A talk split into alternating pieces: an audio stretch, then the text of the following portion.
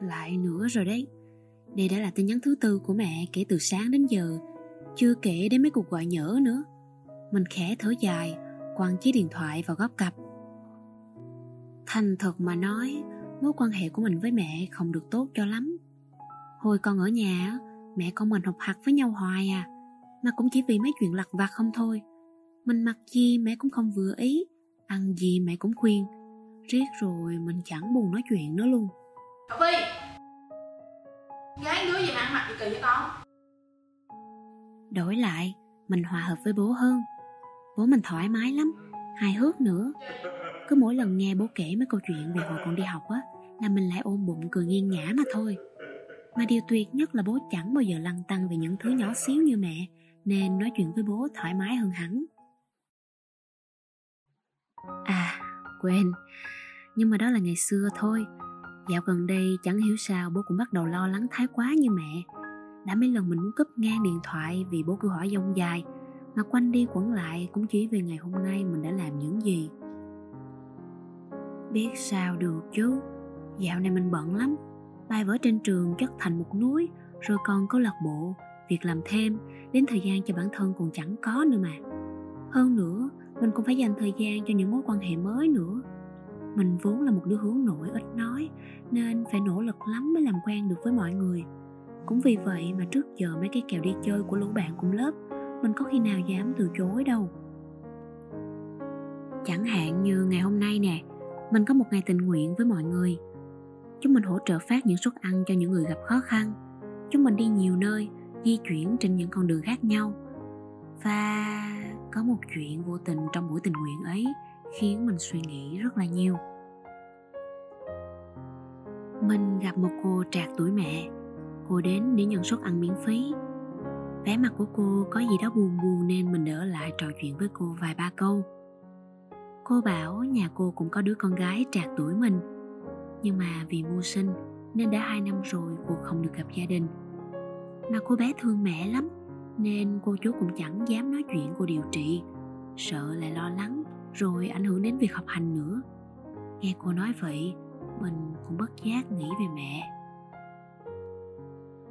Cũng đã lâu lắm rồi mình không gọi về cho mẹ. Không biết ở nhà mẹ có khỏe không nhỉ?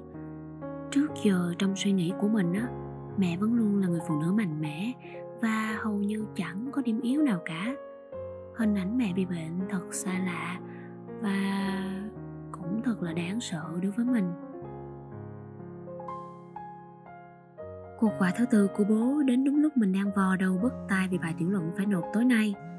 Chắc bố gọi rồi lại hỏi tới hỏi lui mấy cái câu hỏi quen thuộc thôi. Rồi nếu mẹ nghe được cái tông giọng đờ đẫn vì mất ngủ mấy ngày nay của mình á, thì thế nào cũng lo lắng cho mà xem.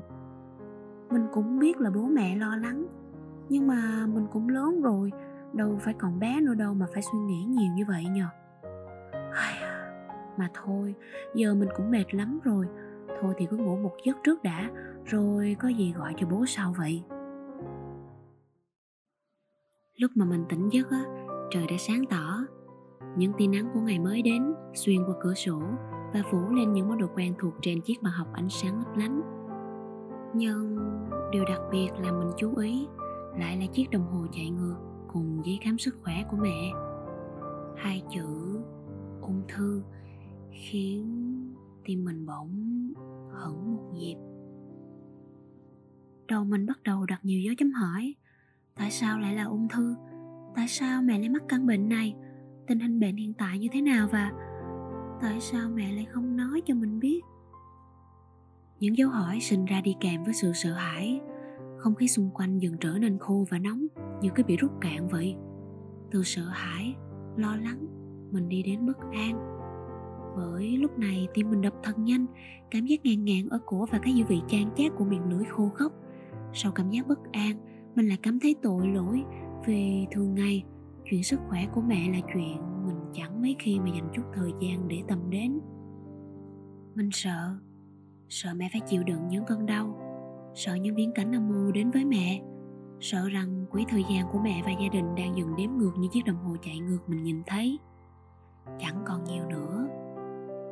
Màn hình điện thoại bóng sáng đèn báo hôm nay là ngày của mẹ bình thường mình cũng chẳng để ý đến mấy cái ngày lễ này đâu. Nhưng không hiểu sao hôm nay lại cảm thấy bồi hồi khó tả. Có lẽ là vì những con số cứ giảm dần trên chiếc đồng hồ nhưng muốn thúc ép mình phải chạy thật nhanh, nên mình chỉ muốn ở bên mẹ trọn vẹn ngày hôm nay. Vội chạy xuống nhà. Hay mình thở phào nhẹ nhõm khi vẫn thấy bóng dáng mẹ đang tưới cây ngoài vườn. Nhìn cách mẹ vẫn cần mẫn làm những việc thường ngày như thế mình có chút đau lòng. Đứa trẻ nhỏ của mẹ chỉ thích rong ruổi bên ngoài. Những buổi hẹn cùng bạn bè đi học hay để đi chơi những ngày đi tham gia tình nguyện công tác xã hội cùng tập thể. Mẹ vẫn luôn có niềm yêu thích đặc biệt với cây cảnh. Cách mẹ chăm chút khu vườn nhỏ của mình cũng như cách mà mẹ dạy bọn trẻ vậy đó kiên nhẫn và dịu dàng. À, nhớ lại thì hồi nhỏ mình cũng có lúc cùng mẹ chăm vườn mình thậm chí còn giữ tấm ảnh bố chụp hai mẹ con trong album trên tủ khi mà cả nhà thu hoạch mớ rau củ đầu tiên. Và có lẽ cũng rất lâu rồi, mình mới cùng mẹ vào bếp như hôm nay. Mình vốn không đam mê việc bếp nút nên bao giờ cũng tìm cách lãng tránh mỗi lần mẹ nhờ xuống phụ. Mà kể ra cũng lạ mẹ đám đang bao nhiêu thì mình lại lóng ngóng và vụng về bấy nhiêu. Chắc là do mình đã ý lại quá nhiều vào mẹ rồi hôm nay là ngày của mẹ. Mẹ bảo mẹ nấu những món mình thích ăn. Ngẫm lại thì mình cũng chẳng biết món mẹ thích ăn là gì, khẩu vị của mẹ như thế nào. Có lẽ những điều giản đơn nhất lại là điều mà mình dễ bỏ sót nhất. Mẹ kể về những ngày mình còn bé, cái hồi mà mình còn kén ăn đó. Hồi mà ăn gì mình cũng buồn nôn nên mẹ phải chăm mình dữ lắm. Dù nhà mình không quá dư giả mẹ vẫn cố gắng tìm mua cho mình những thứ tốt nhất. Như lúc này nè trên bàn đều là những món đúng khoái khẩu của mình thôi. Dọn dẹp xong bữa tối cũng là lúc mắt mình díu cả lại. Ngồi lướt điện thoại có một tí xíu thôi vậy mà ngấn lên đã thấy đồng hồ điểm 11 giờ rồi. À, mà sao mẹ vẫn chưa ngủ nhỉ hình như mẹ vẫn còn thức chấm bài cho học sinh thì phải. Mình vẫn luôn đem lòng ngưỡng mộ những con người thành công ngoài kia những người với ý chí và lòng quyết tâm mãnh liệt. Vậy mà lại quên mất ngay bên cạnh mình đây cũng có một người bền bỉ lặng thầm như thế. Cuộc đời mẹ như gắn liền với những đứa trẻ, với viên phấn, cái bản. Nhìn ánh đèn soi chiếu gương mặt đã xuất hiện nhiều nếp nhăn của mẹ, mình lại càng thấy thương và khâm phục mẹ hơn. Mong rằng đến một lúc nào đó, mình cũng sẽ tìm ra một nơi mà mình thật sự thuộc về, một nơi mà mình sẽ muốn cống hiến tất thảy sức lực và niềm tin như cách mà mẹ cần mẫn với ngày giáo vậy. Đêm hôm đó, ngã lưng xuống giường mà lòng mình vẫn còn bộn bề nhiều thứ lắm. Tuy đã biết thêm nhiều điều về mẹ, nhưng sao mình vẫn cảm thấy thiếu thiếu một cái gì đó? Nếu trước đây mình kiên nhẫn lắng nghe mẹ hơn một chút, thì có lẽ giờ đây đã không phải vội vã học cách hiểu và thương. Ước gì thời gian sẽ không chỉ dừng lại ở con số 24 để mình có thể ở bên mẹ lâu hơn một chút nữa và nói rằng mình yêu mẹ rất là nhiều. Tiếng chuông báo thức reo in ỏi khiến mình giật mình choàng tỉnh. Tối qua ngủ gục trên bàn học nên giờ cổ và vai mình như muốn đình công vậy.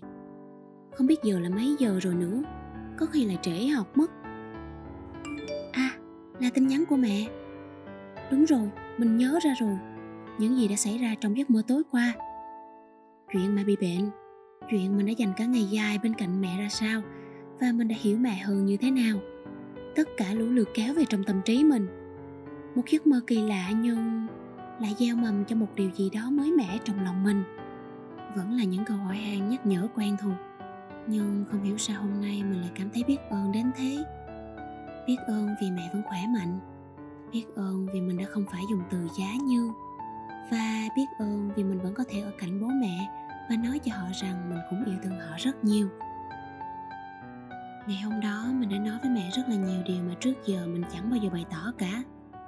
Chuyện mình đã vui như thế nào khi đậu câu lạc bộ nè? Chuyện bài vở khi mình chán nản như thế nào? Và cả những nỗi hoang mang về con đường phía trước nữa. Mẹ thì vẫn điềm đạm như mọi ngày, lặng im nghe mình kể. Những lời động viên của mẹ trước khi cấp máy khiến mình như được tiếp thêm sinh lực vậy.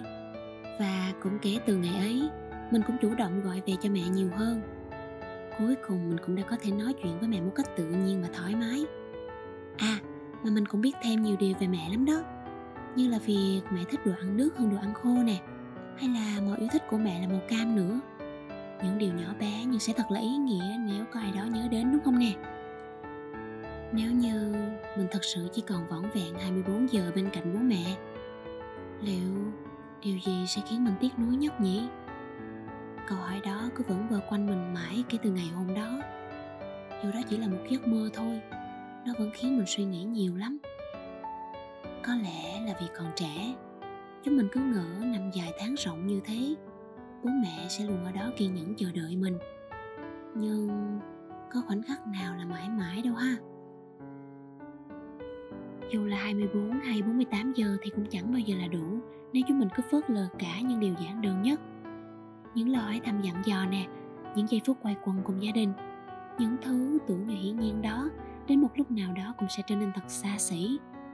Vậy nên, sẽ thật tốt nếu chúng ta dành cho những người yêu thương một lời cảm ơn, một cái ôm thật chặt ngay khi còn có thể, đúng không nè? Lúc đó, mình tin rằng những khoảnh khắc trong cuộc sống này sẽ trọn vẹn và đủ đầy hơn rất là nhiều đó nha. Ủa rồi hồi xưa với má quen nhau sao? Ừ, bây giờ ai kể? Xin mời người đàn ông của nhà kể. Ok tôi kể thì đừng có nói này nói nọ nghe chưa? Ai thì nói nhau đó là gì nè? Hồi xưa á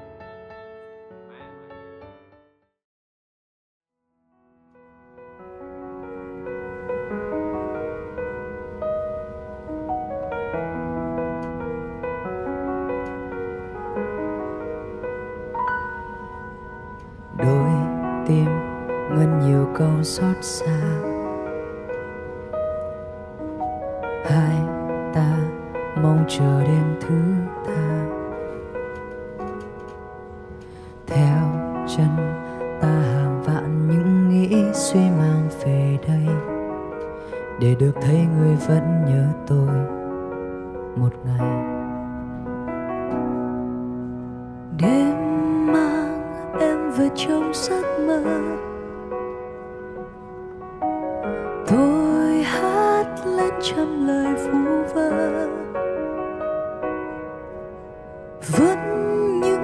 Khuôn mặt cười, dù biết sẽ không hề vui.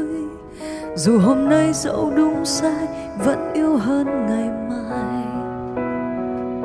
Xin lỗi người vì những điều chưa nói ra thành câu. Xin lỗi người vì bao ngày qua đã trôi về đâu. Mất bao lâu để ta tạm quên u sầu để tim này vơi cơn đau. Và những ký ức mệt nhoài chợt tan vào sương mai. Cảm ơn người vì luôn cạnh bên sớt chia buồn vui. Cảm ơn người vì đôi bàn tay không đành buông xuôi. Nước mắt nào rồi cũng sẽ trôi rất nhanh. Về nơi ấm em vô cùng, ta xin để lại nụ hôn một lần với ai.